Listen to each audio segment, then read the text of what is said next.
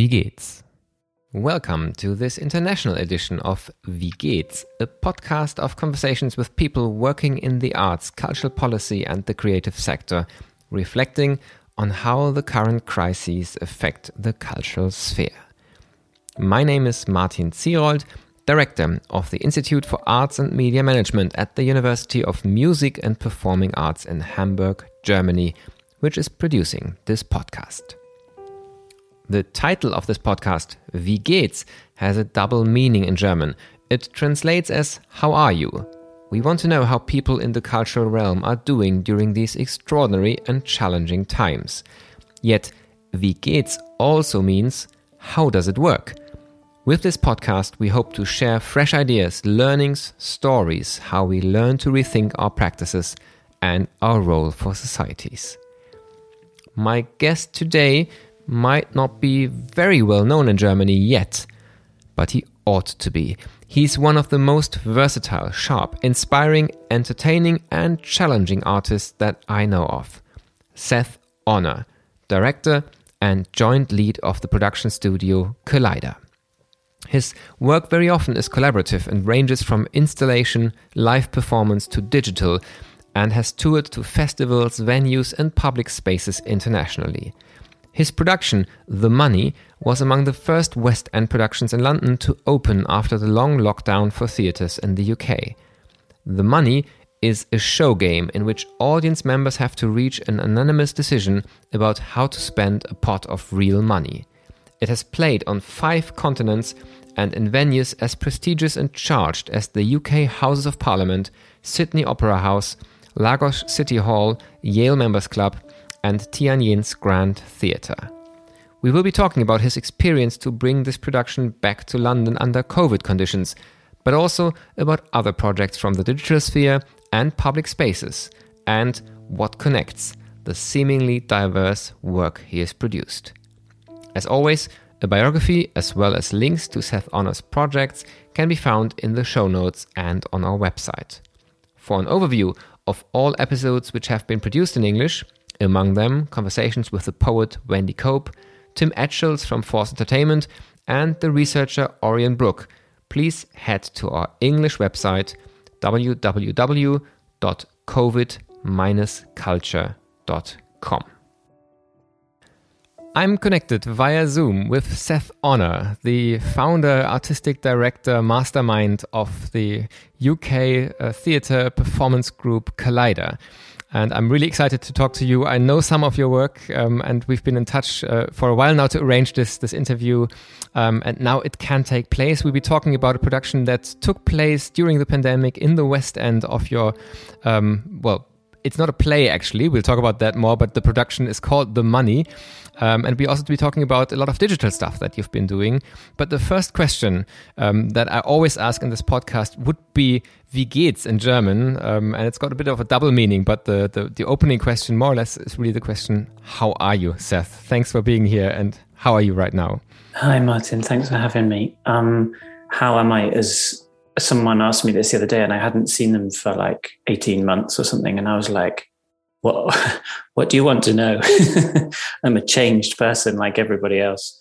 Um, i am not my best self probably i think it's fair to say. I think i um, am finding it hard to see the world not being out in the world so much. And as an artist i find that quite difficult because it's quite hard to read.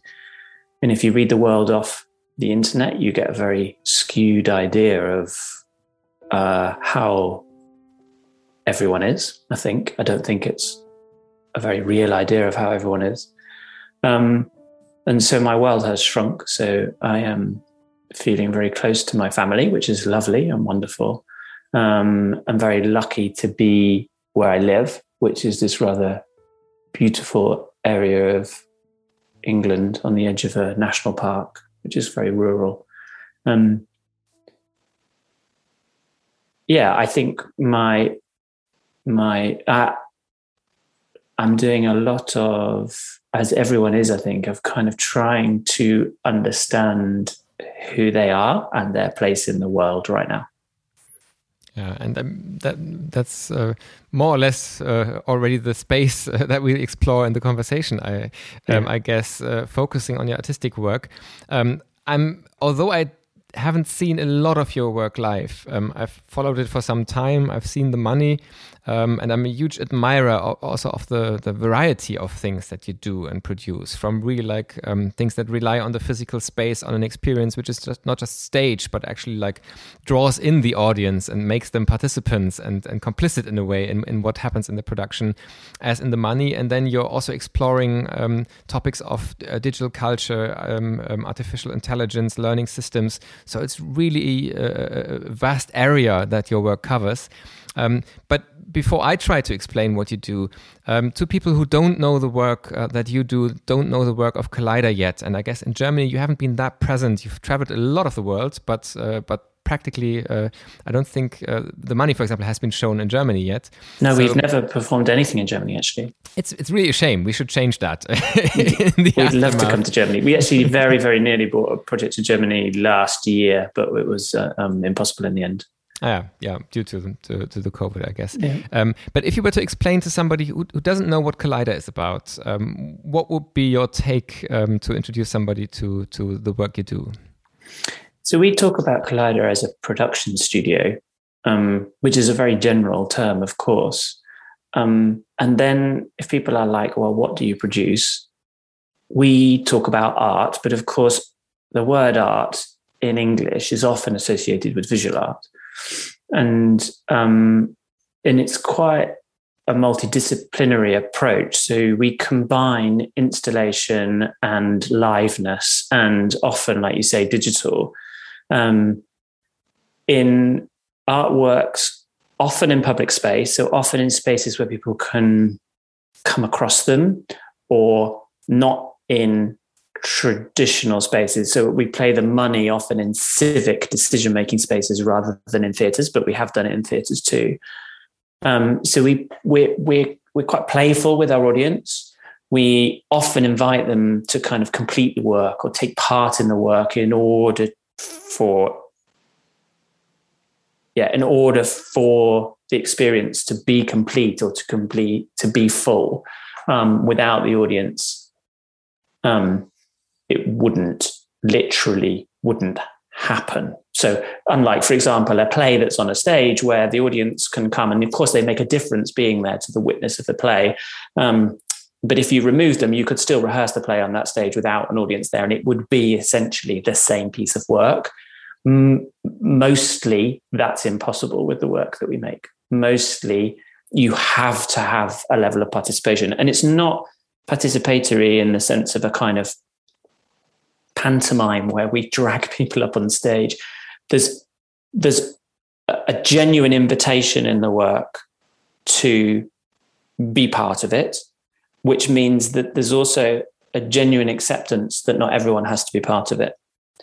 But but we try to direct the invitation in such a way that those who choose not to be part of it still get to think about the kind of meaning and the um, challenges within the work.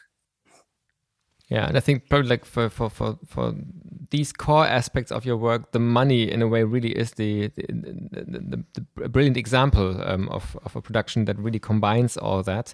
Um, and the money also was the first or among the first productions in the West End uh, to really open um, when it was possible to open theater productions again at all last year in um, oh no actually this year before this summer um, um, due to the COVID situation. So before we talk about what it meant to to do theater and to do a production like that under COVID circumstances, the money has been around for for quite a while before COVID as a as a production, um, and it's really I experienced it once, and it was uh, among the most depressing experiences maybe I had in the theater, but also among the most memorable and and in its weird way uh, the most positive ones also. So it's it's it's uh, it's really hard to to describe to somebody who hasn't been there uh, what it can do to be part of the audience of that production.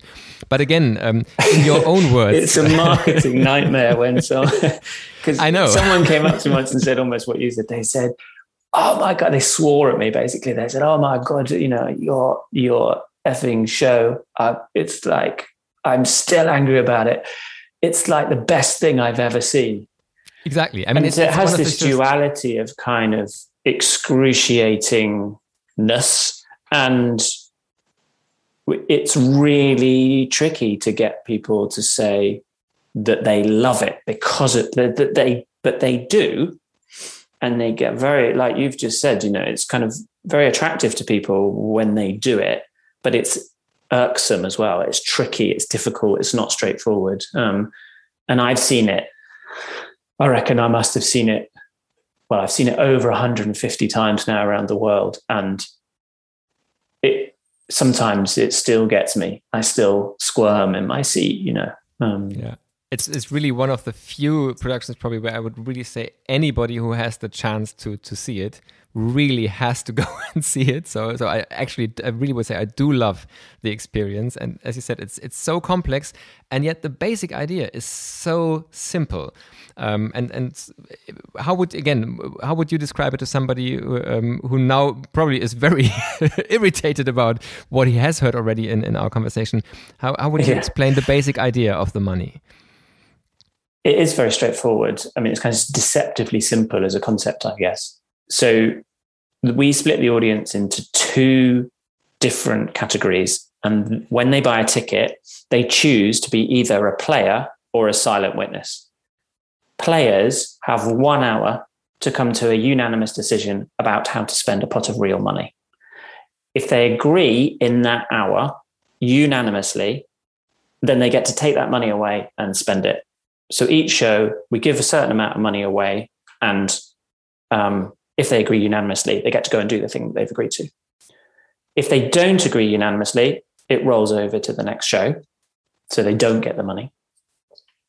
But the silent witnesses watching can, at any moment, convert from being a silent witness to being a player by ringing a bell, putting their money on the table, um, and then they become a player. And any players can at any moment become a silent witness or leave. So everyone, everyone in the auditorium is invited to leave at any point, including the silent witnesses. So there's this kind of always this invitation to to um, to extract yourself from the experience. Um, the the players can become silent witnesses by hitting a gong, and then they're out, and then they don't have to be part of the unanimous decision within the hour. There's a timer which times the hour. There are two female hosts, which play a very, very important role. Um, and they kind of bookend the experience. But within that hour, there is no intervention other than a kind of the hosts play a kind of umpiring role. Uh, the players are given the rules um, on the table to read themselves. So we hand an incredible amount of power over to the audience in the show. Um, like a very unusual amount of power because there is no intervention in that hour. It is just the audience playing the game that um, we've constructed. Um, and yes, the hosts sometimes have to umpire those rules, but basically, we've set the system up so that it looks after itself. Yeah, and I mean the, amazing thing being uh, part of the audience is really you experience in this very condensed sixty minutes um, in a way, a, a, discourse and a debate about so many levels of, of what is important to us. How do we want to spend the money um, uh, that we can spend? What does it mean to come up with a with a decision, even um, as a group? Um, how do we like try and find ways of agreeing with each other or, or, or, debating different ideas? How do we come up with ideas? So it's really amazing. There's so much going on in such a short amount of time, and it really gets to the very core in a way of, of our society and, and and and our feeling of like being a community or not being a community. Um, so so it's really really fascinating, and like I said, it can be really also frustrating because you you uh, really um, also all the challenges that we face as a community, as a society, uh, even in a way as a global community, um, can get visible in a way in in, in that moment. So it's uh, it's it's really fascinating. Of course, um, everyone assumes that every evening is different. So so you leave in a way, and you would love to see it again and see it how a different group uh, um, uh, performs. Um, maybe just to, to like um, stay with the production for, for a short bit before we move on to what it meant to, to, to change it uh, for COVID situation also. Um, can you give two or three of your best liked examples of, of things that the money got spent on? So so what is it that uh, that people manage to agree if they manage to agree anonymously to to take the money and spend it? Yeah, I mean the the thing with the money is that that this is the this is the story, and it is the first question that everyone asks is so what do people spend the money on? Of course, what you're touching on is the show actually is of course the content of the show is much more about human nature than it is about money. Money is in a way the catalyst within the show that actually holds up uh, human beings, and so there's a great tendency for people to do good, uh, partly because they're being witnessed, of course, but also because people are good, generally speaking. Um, and uh, that's always a surprise to people, which is fascinating to me because I'm like, well, what world do you live in that's different to mine? Because I really consider people, and I'm not saying that they're somehow bad, but like people are good, generally speaking. Even bad people are like a very high percentage of them is actually good and they fit in the world. They just sometimes do bad things. You know, it's like, and they're a very, very tiny minority. And we know that. And yet when we go to this show and see people being kind to each other and doing good and holding each other to account, somehow that feels surprising, which is interesting. So the content the kind of illumination of the human condition, if that, which is a sort of bold claim in a way, but I suppose that's what art does at its best for me. Um, if it does that, it does that through this act of trying to come to agreement, not sort of almost despite whether they spend the money or not. For a long time, I'd watch the show and go, it's about what they spend the money on. I mean, you know, for the first sort of five or six times we did it. And then I realized that it was the same show whether they spent the money or not. So that it's literally the same content whether they spend the money. Now, of course, when they do spend the money, it's kind of fantastic because it has this long tail. So to answer your question, there are some kind of I mean, that, of course, there are all sorts. People have bought pots and pans for someone who uh, had a learning disability and uh, uh, didn't have a, didn't have the ability to cook, so they bought them a cooker and pots and pans. And people have bought. People talk a lot about planting trees, or um, they've people love to give away the money anonymously, which is fascinating to me. About so they'll, they'll even if someone says, "Well, I represent the group that you're giving it to," you know, oh, I don't have any money or whatever. They're more likely to give it away to someone they don't know than they are to themselves. But my favorites are, I think, one of my favorites, which I cite all the time, but it was sort of, you get these echoes come back because we don't track where the money's gone. But sometimes you get these echoes come back to you by someone who says, Oh, you might be interested. This group spent the money on this. There was a show in America that, um, that they, it was kind of a normal show, and then the silent witness brought in um, and said, "I don't like anything you're talking about. I want to set up a charity to that gives teddy bears to police officers so that they have something to give to children who are caught up in violent crime." And that's what got the money. And then a year later, I got a message, very short email that was sent from the festival that had programmed it and Connecticut police had emailed the festival and it just had a picture of a child with a teddy bear. And it said, There was a terrible incident today, but luckily my police officers were armed with teddy bears from your project. So that echo is like, you know, it makes you tingle, doesn't it? Like every time I say it out loud in an interview, I kind of go, Oh, yeah, that's got some power. And then I mean, I could go on. There was a there was a there was a kind of um, in China they they did a popularity contest. So the players got all of the silent witnesses after the hour. So this is what they agreed to. They agreed to hold a popularity contest of the players, having been on show for this hour. And then the silent witnesses voted for their favorite player, and that player got the money. And of course, the person who set up that system um, won the money. Um, uh, so pure um, capitalism. um, they, just, I mean, they go on and on. You know, they're they're really diverse, and in the Netherlands, they bought a boat together and they called the project Clean the Shitty. And the idea was that they could use the boat for leisure, but that they also had to clean the canals as they went. Um, and that project still exists in the boat. They bought the boat by the weekend, and then these 26 strangers have this sort of timeshare in this boat, um, which is, you know, a lot of joy, I guess. Yeah, yeah, it's um, and, and it's really it's the great example. probably where you really uh, leave also the production with this feeling like the world is a better place. And then there's the evenings like the one I experienced, um, where people don't agree, and I completely uh, um, um share your uh, your description that at the core it's about this this human condition, and and this gets visible either way. Um, and and there were long moments um, when also the evening I was part of um, had the tendency, I think, for for an agreement for something, um, but then it all fell fell apart in the past in, in the in the in the last part of the uh, production. Um, but really, like the tragic thing, I think the frustrating thing, like I said, it wasn't about like the world is a bad place or people are bad, but it's more about how come that so many good intentioned people don't manage even on the small scale um, of of this one hour to come to an agreement with each other. I think that was the the, the bit that, that I found so frustrating. Um, that there wasn't anybody really inherently in the in the role of the bad guy, and still um, good intentioned people didn't manage to come together. And I think that, of course, is a is, is also a um, yeah a, a condensed. A bit of something that we experience again and again in, in other moments in our life. That that it's it's it's not the black and white, but it's the gray sphere where there is the potential for something good, and yet we don't manage to get there. And it's nobody individual's own fault, but it's really like this not managing to work together in a good way. Um, and that that was fascinating, but it was also really really sad.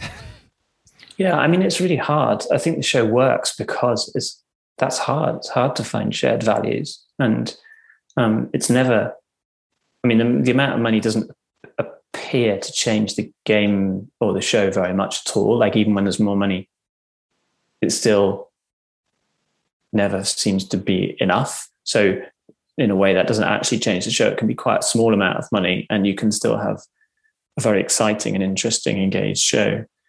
Um, yeah, I, uh, I, I, as I remember, that was in the Netherlands. Was it the one that you saw? You saw, yeah. And someone, someone actively said in that they game played it, as it were, and they said, "I'm not agreeing to anything." Is that right? They came in, and yeah yeah, it's very interesting when people actively play the game. So sometimes people are, take it very seriously and sort of go, well, this is our task and we're going to achieve it. And some people can are able to step outside that and go, hang on, this is a show, this is a game. I'm going to play a role in this. And the, as I remember it in the show that you saw, um, someone stepped in and said, I'm actually not going to agree with anything that you decide. And they were then the adversary in the room. Um, and in a way, it was a very, it, those shows are often very unresolved for some people because they feel cross that someone has stood in the way of agreement. Yeah. But he also might have been giving a gift into the show. He might have been giving drama into the show, which made it more interesting. Or he may have also gone you're not actually going to spend this on something very interesting. So it might be better to give it to a new group. And I think that that was part the point. I think that, like I said, it, it was about this playing the game as a game, um, but also the moment that that person stepped in was when the majority of the group shifted from all the, the like the, the, the good cause in, in, in, inverted commas to let's just spend it on beer tonight. let's all invite everybody for for a beer, and that was the point um, um, when when that person stepped in and said like, do you actually know that this kind of money that we're spending here really can make a difference somewhere else? Um, and I'm not agreeing unless you give it to me. I think that was, and, and I'll spend it for for a good cause. Which of course that was then playing the game. That was really like exaggerating um, a, a, lot of the structures that happened in the discourse before. But it, like I said, I think it really was a gift to to the evening. It was um, much better to have that person stepping in than to just like um, well go and have a free beer afterwards. And and probably like many people would have felt frustrated with that result as well. There's a sort but, of inevitability in a way to people stepping in. I mean that that's the it's very very very rare that you have no one buy in during the show. Like it has happened, but it's like super rare. Um, especially people sort of fall into the void. There's sort of inevitability that someone will step in, and it, it's. I love that about it because the whole audience sort of doesn't somehow believe that until it happens, and then once it's happened, other people can come in and um, I don't know. There's a sort of there's a lovely reveal about that for me in each show. For me too, you know, will someone step in and who will they be today and what will they come with? And sometimes someone steps in, you go, they're gonna they're gonna take this in a different direction, and they go, I just love the idea, I want to go with it. And you kind of do this thing where you go, oh, okay, so that hasn't really changed much. And then someone will step in and they'll do the same, and you'll be like, oh, okay. And then someone will step in and take it a different direction, and like so there's this kind of I don't know. There's this you just don't know. I don't know. I mean, I know the rhythms of the show. I sort of know when people will buy in first and things like that because I've seen it so many times. But every show has its reveal, and you can have one show in a day. You sometimes do two shows a day, and then when you do one show,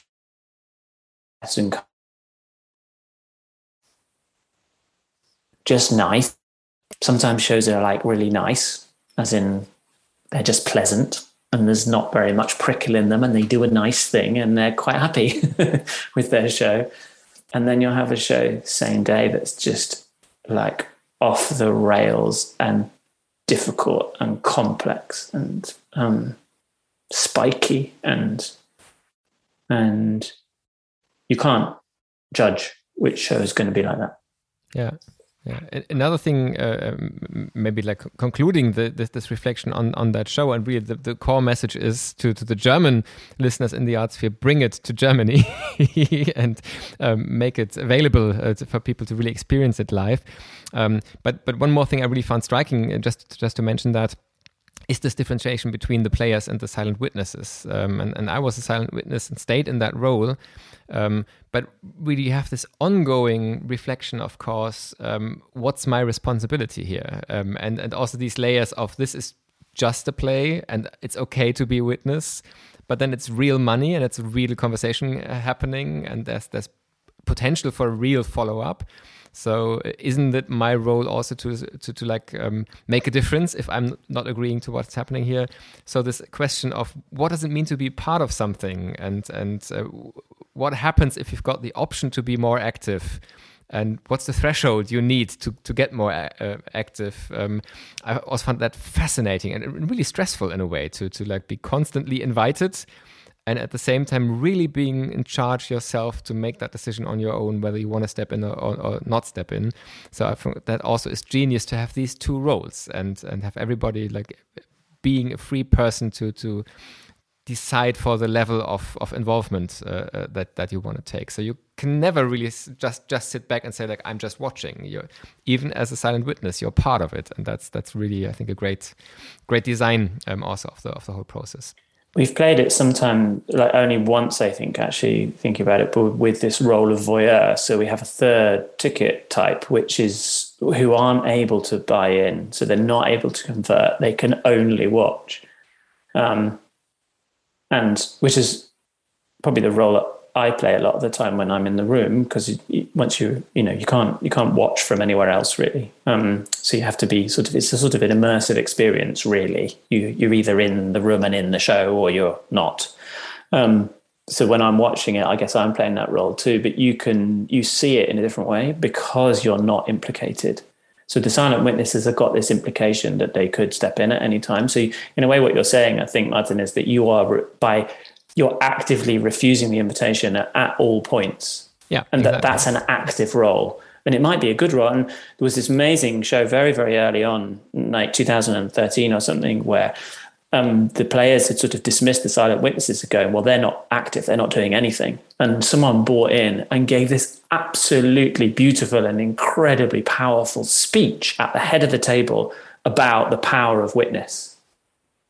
And then she hit the gong and was out but she was like, she was like, I am a witness and I am active and uh, I'm like super important. Um, and it was beautiful. It's really beautiful. But yeah, I find I I try to activate in all of my work. I try and ask a big enough question of the audience um, so that even if they aren't accepting the invitation to step forward, they are at least holding the dilemma for a period of time. Yeah, I, I love that expression of, of holding the dilemma. Um, I, I, want to um, um, take a look at the, the COVID situation in um, uh, connected to the money. And uh, like I said, um, you've been doing this uh, many, many times in many different places in the world, and the majority of performances have happened before COVID. Um, so in a way, you more or less had the challenge um, uh, this summer to translate the setting into COVID compliant uh, uh, um, um, performance. And my question is for, for people also again who are probably not as familiar with the, the British situation right now. Um, theaters opened again more or less in late spring, I, I guess, this year. 17th of May, yeah. Um, and you really also like that's when you started uh, practically what is it that you had to change and, and in a way what, what did you learn or what was the experience to, to do a production? And uh, as we explored it's not just putting something on a stage and opening an auditorium for, for people to come in but it's actually a situation where it's really about social interaction. So what people have, probably also have been missing for a long time but also have grown to be scared of i guess uh, um, due to the uh, pandemic. So what did you have to do in order to be able to to actually do this under the current uh, pandemic situation? So there were lots of logistical things that we had to do, which was really difficult to think through because obviously we normally we have an auditorium where people are free to move around. Um, they're free to talk across the table at each other. They can see each other because they're not wearing masks. So we had to have the audience in masks. We um, had to give them each specific mask in order that they were audible because cotton masks that they came with they couldn't be heard through the microphones. You know there's the just enormous amount of logistics. We had to give them each a pen. Normally we would get the contract signed by each person um, so that they weren't passing things between them too much. We gave them all sanitizer. We had to have more gongs so that people could gong out more easily without um, and they had to be sanitized after anyone touched them. The bells had to be sanitized by the hosts each time we introduced contactless payments so that people weren't using cash so much. Um, so there was just an enormous amount of like um, logistical stuff that we had to do and to try not to break the show because the show worked out you kind of give the audience a freedom, I guess, within the rules. I mean, you, you give them rules in order to give them freedom, if you like. Uh, uh, when I originally played it, the first time I tried it out, there were no rules. And of course, that's not freedom at all. That's just torture.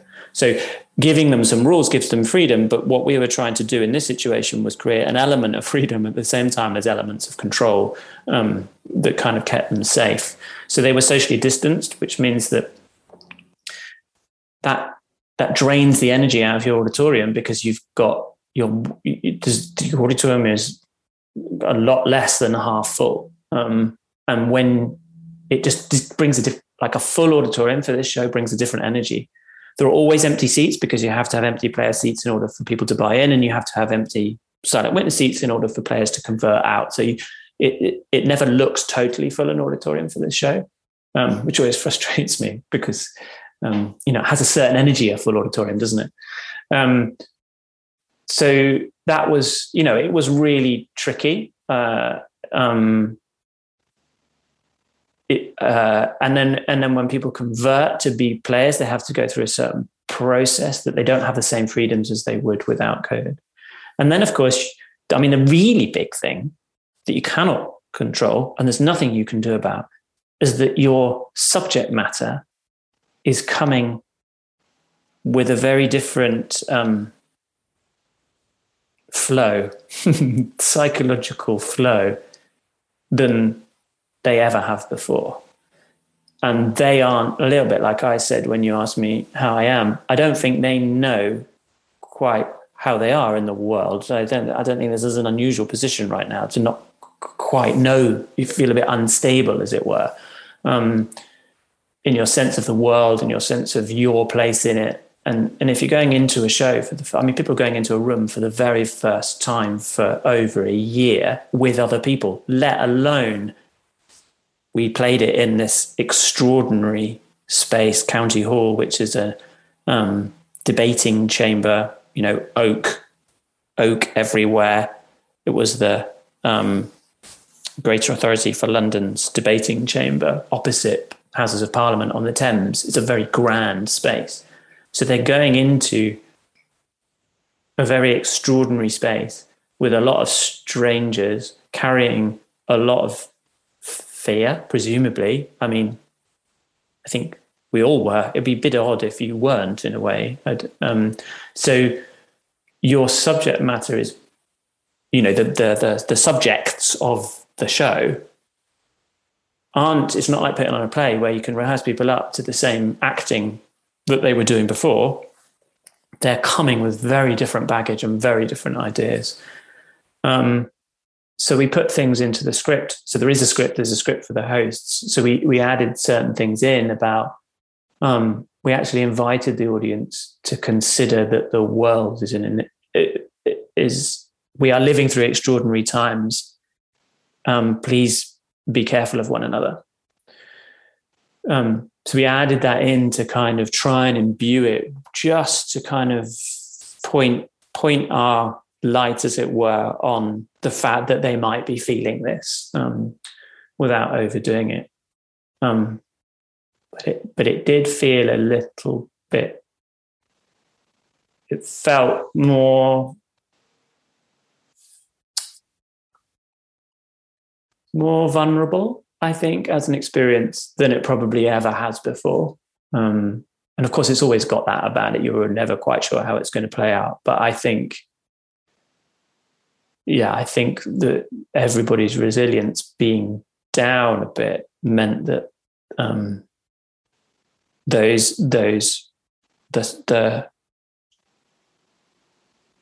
there's a sort of people's softness was nearer to the surface a lot of the time, and so we we had a kind of duty to look after that in the show, which I think I hope and I think we did, but it it it definitely changes the show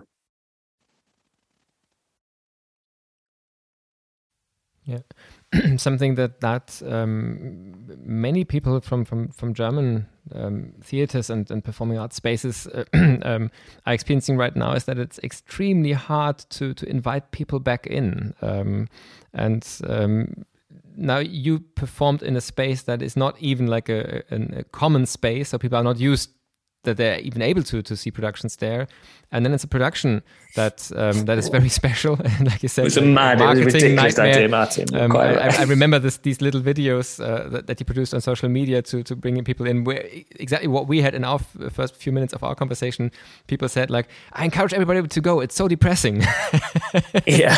So so how did you manage to actually? I mean, you, in the moment when it starts, you described how you try to like support and, and hold the secure space. Um, but the, the decision to come is, is made before that. So so what was different um, in even like trying to to invite people to to bring people into uh, making that commitment to go into a production after having watched Netflix for, for, a year and a half uh, uh, on their sofa at home.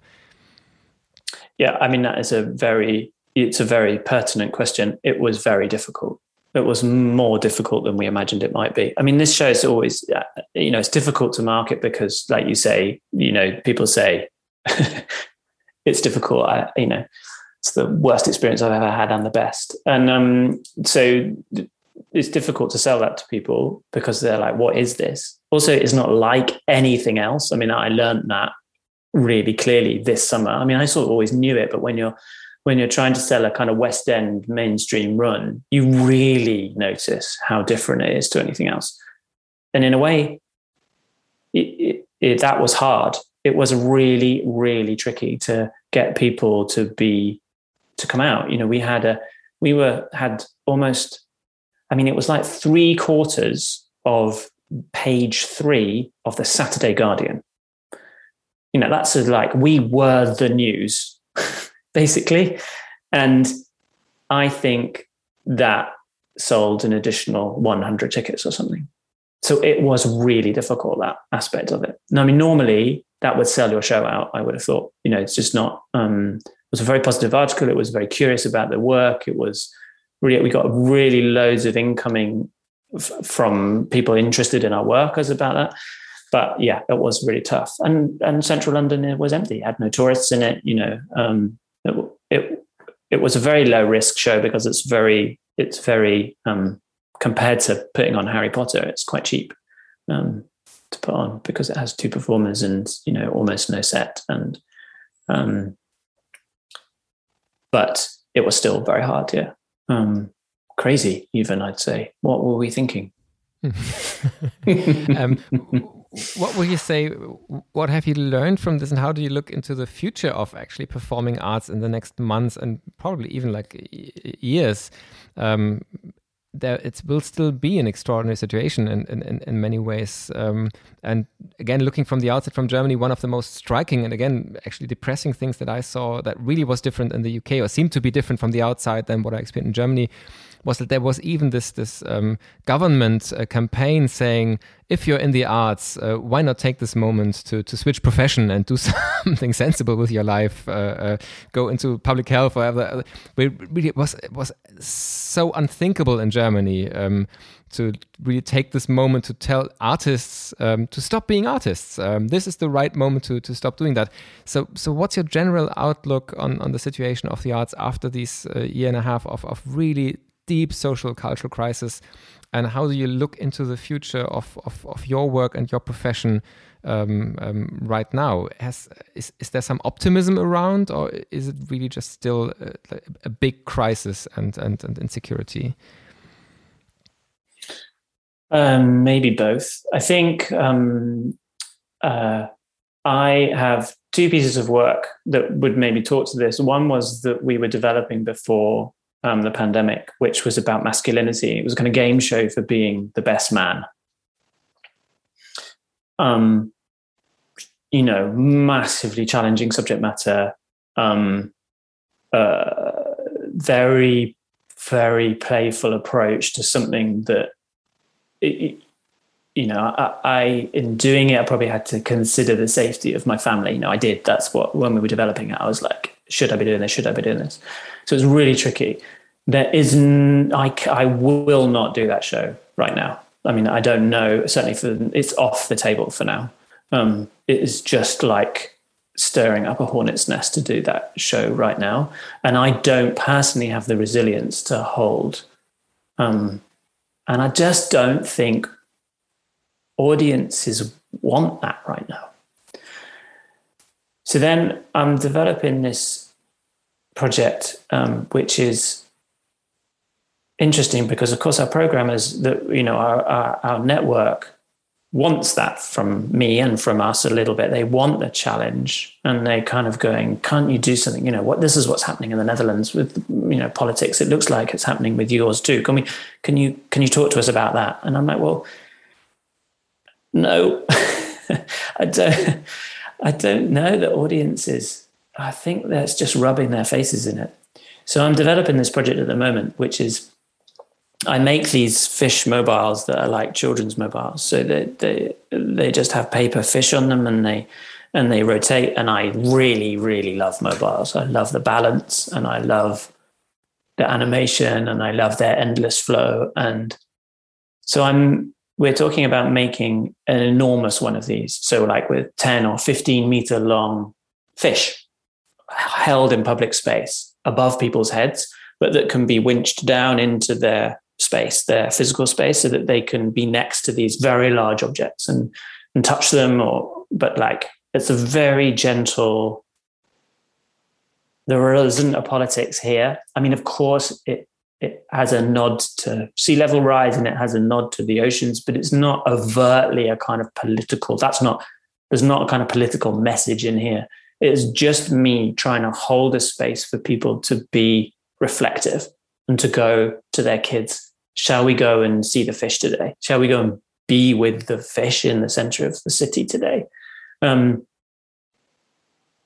and programmers are, are kind of, I mean, I don't think we'll have a problem selling this work. I think that actually, I think it will be beautiful and, and people will really like it. But I'm definitely getting this slightly sideways look from programmers who we're used to programming with who are going, What have you done with Seth? and for me,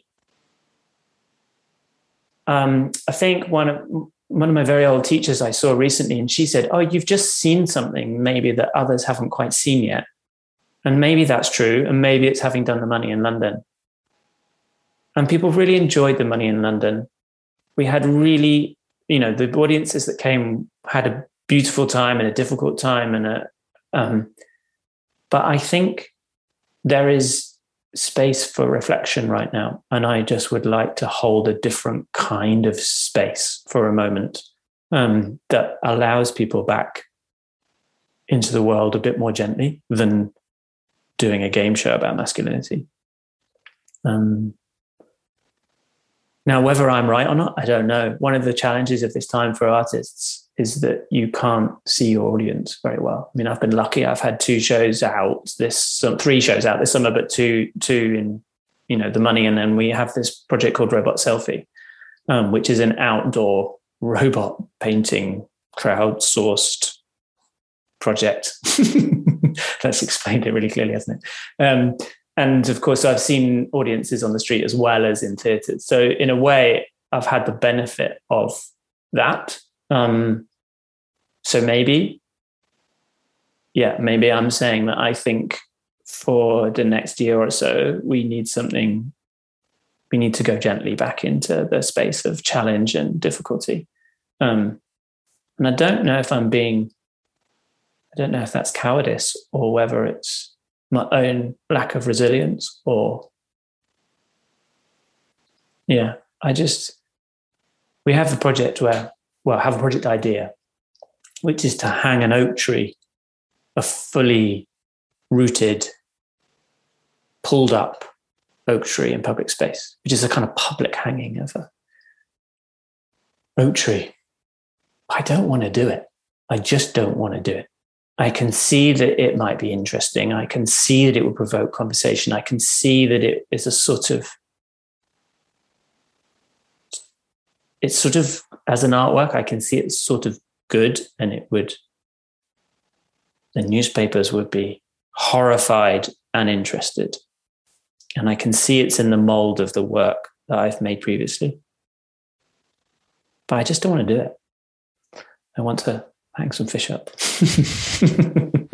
I mean, what I really like about this this approach, when you say like if it's cowardice or or, or, or whatever the, the, reasons behind it, um, what seems to be in it for me as, as one aspect is really this sense of relationship with the audience. So it's not about like I'm the artist and I put out there what I put out there, and then um, it's in the world. But it's really about like um, thinking about it, even in the process of creation, thinking about it as something as a relationship where what what the state of the audience is right now, where they are, is as important as where you are, and and, and there are similarities and, and, and differences.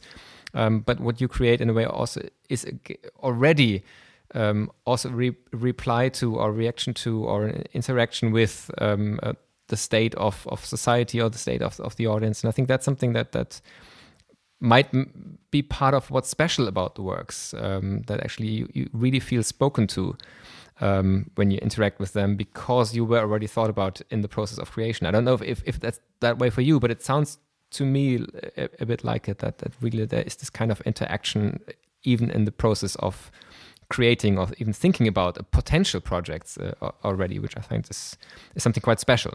Yeah, it's interesting because all my career, people are kind of you know, people who are being helpful say to you, but who's who's the audience or whatever? And I ne- I never really understand that question. But you're quite right. Maybe I don't understand it because uh,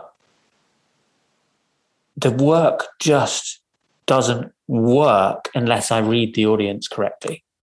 Like maybe that's the case for all artists, but I I don't feel that with you know I, I do see some work and I've thought well you who's that connecting with and or are you just kind of outwardly broadcasting?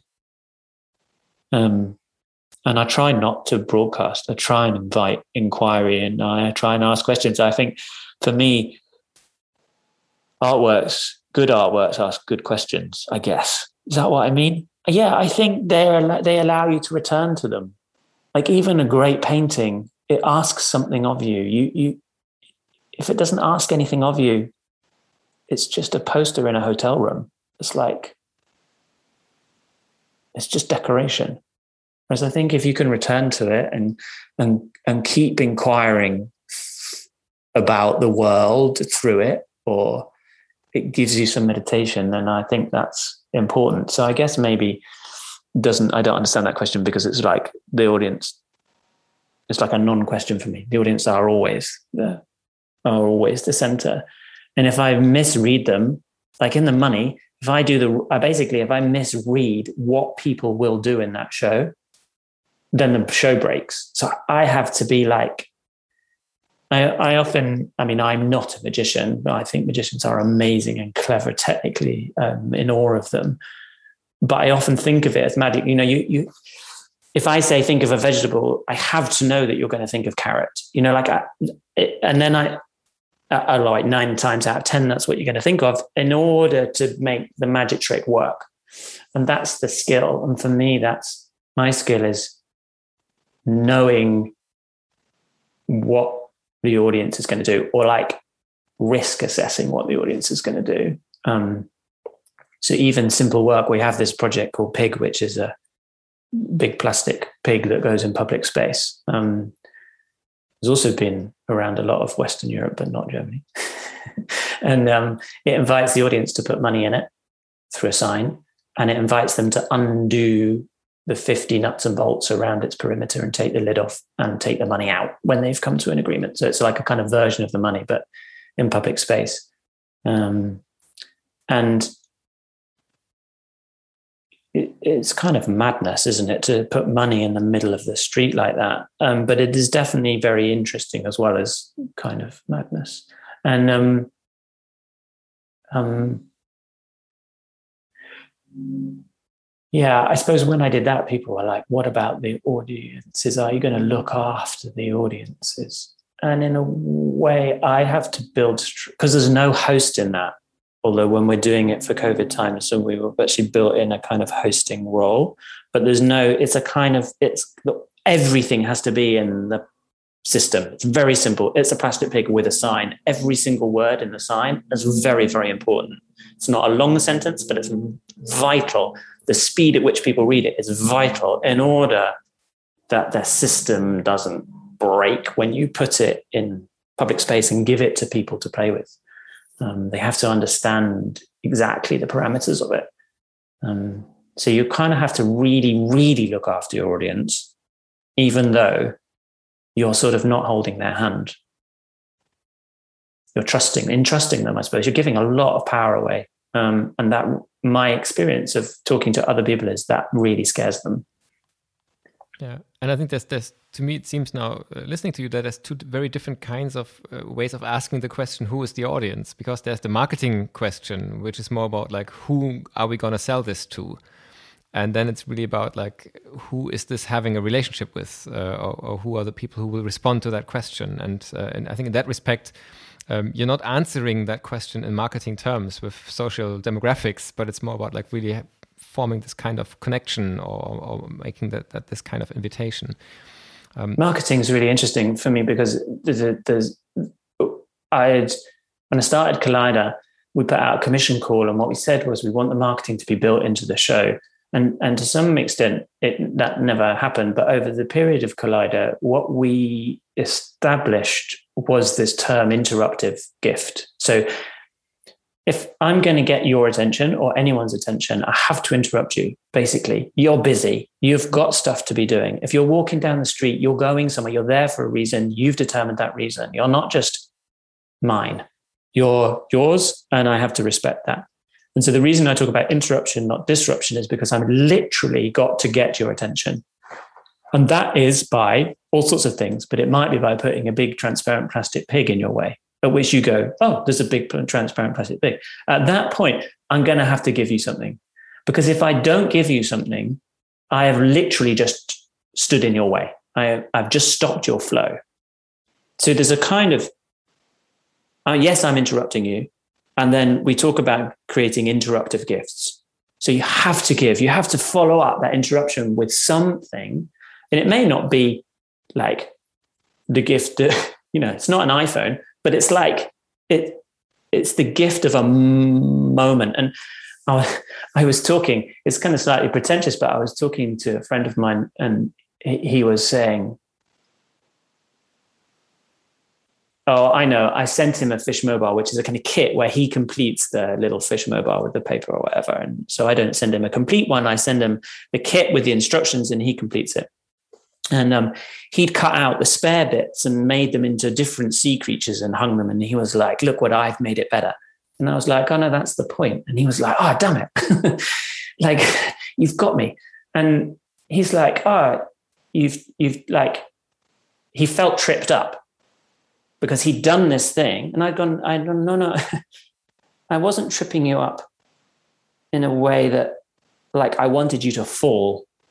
And so and then I was like, well, actually, no, I do trip people up. That I, I am literally tripping people up. Not literally, I am tripping people up, metaphorically.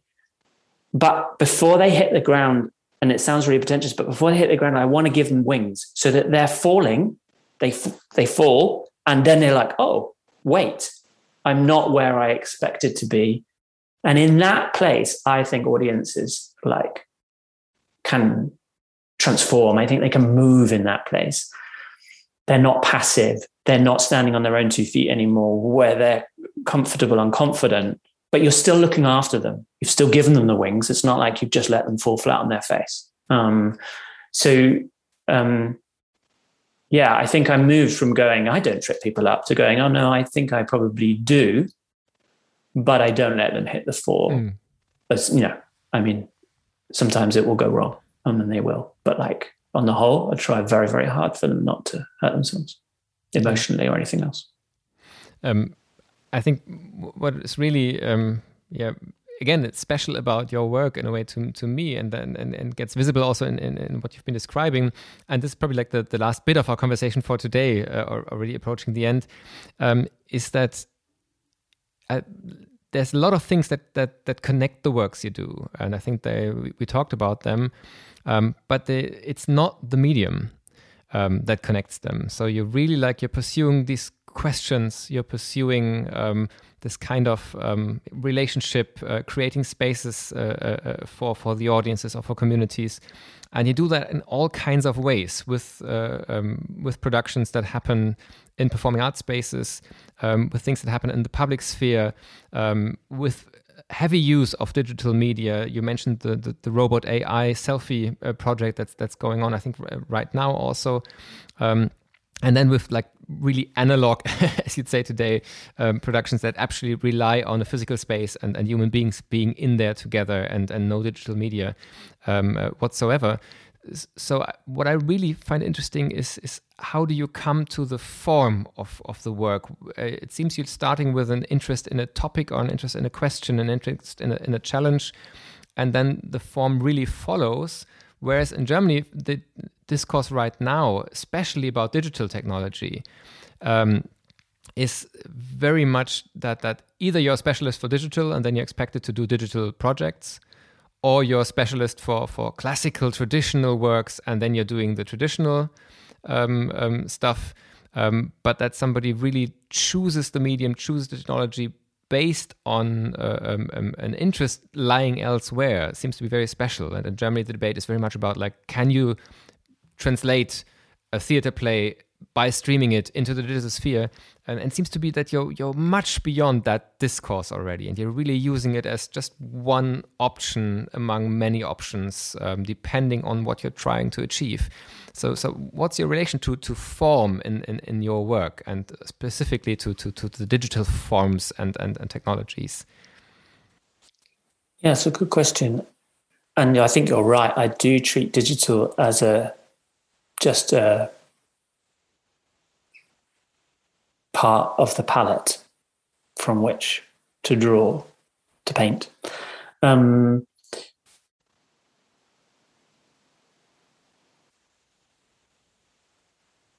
yeah, it's interesting, isn't it? I guess I don't see any barrier to form. It's like what I don't know with the fish mobile, I look at a small fish mobile and go, wouldn't that be amazing if that was really big? because it would interrupt people and it would give them something, I guess. And we came to Pig because I was having a conversation with Alice Tatton Brown, who was the host for the money and helped make it originally. And she was saying, How could we put this on the street? Because, you know, how could we get people to not have to buy a ticket? Should we put a table with money in it? And I was like, it's hard enough to get people to come to the show anyway without like putting it out in the open. We should just put a plastic pig in the street.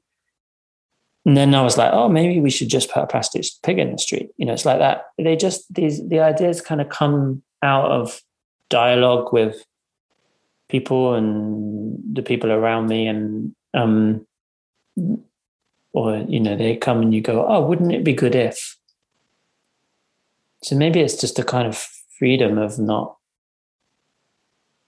and also finding where people are where are they going to meet this work? That often dictates the form. You know where are people going to be? Are they going to be at home? So we have a version of robot selfie the project you just talked about which is where the audience submit uh, we, we have an AI which draws them online, so they can do that from anywhere in the world, and then they can submit that to us. And a, a painting robot with a spray can sprays that image amongst everybody else's portraits on a massive canvas in public space um, in real time. And then we have an indoor version of that called Portrait Without Borders, where people use the same interface and they can send their image from anywhere in the world. And in an empty space somewhere in the world, we have indoor robots that draw people's pictures as a mural. Um, and we were able to do that. Um, and so I guess that for me, that was a response to you know, we developed that really rapidly last summer um, because people had those devices in their pockets in their homes, and that's where they were, and that's how they could experience it. And we had ample empty spaces in the world um, that normally were filled with people, so we were able to do it in big theaters in the UK, and then and we just did it in Milan recently, and we're taking it to Vermont to a theater that's not yet open and will be opening um, so in its lead up to the opening, we're taking it there. Um, so I guess that you just use the form that fits the idea. I'm like any artist, I'm kind of opportunistic. I go, what could we do that would fit the world right now? Capitalism would consider it that a market opportunity, and I think artists see it as a kind of not it's not dissimilar. They see it as an opportunity to play. How can I play and engage people in thinking at this point? Yeah, I really think uh, one of the thoughts that that uh, I'll take from from our conversation is uh, there needs to be some kind of retrospective uh, of the work um, being arranged in Hamburg or Berlin or some some place uh, that we can really like make this uh, accessible for for many people. Um, I think for today we need to come to an end of our conversation. Um, it'd be great to continue this. I'd, I'd, love to know more about the process of your work actually and talk about that. I'd also love to talk some more about um, your view on um, what the, these digital media do to our um, more general social future, um, and, and, and, and how you um, you see that also as an artist, the, the, the changes that we're um, um, going through, even beyond COVID and even before COVID. and maybe we can do that at a later moment. We do have these continued conversations on the podcast, so you're, you're definitely invited to return if you like. for today, my final question that I always ask in the first conversation is the question of where do you find inspiration? And, and of course, one of the reasons to ask this question was in the times of, of uh, lockdowns, um, many people felt it particularly hard, uh, even though some had the fantasy if I had time at my hands. Um, I would read these books or I would um, listen to this kind of music. And then when they were locked down at home, it didn't feel inspirational at all. um, now things are slowly opening up more. Um, where do you find inspiration at this moment in time? Yeah, it's hard. It's like you just said, it's the answer.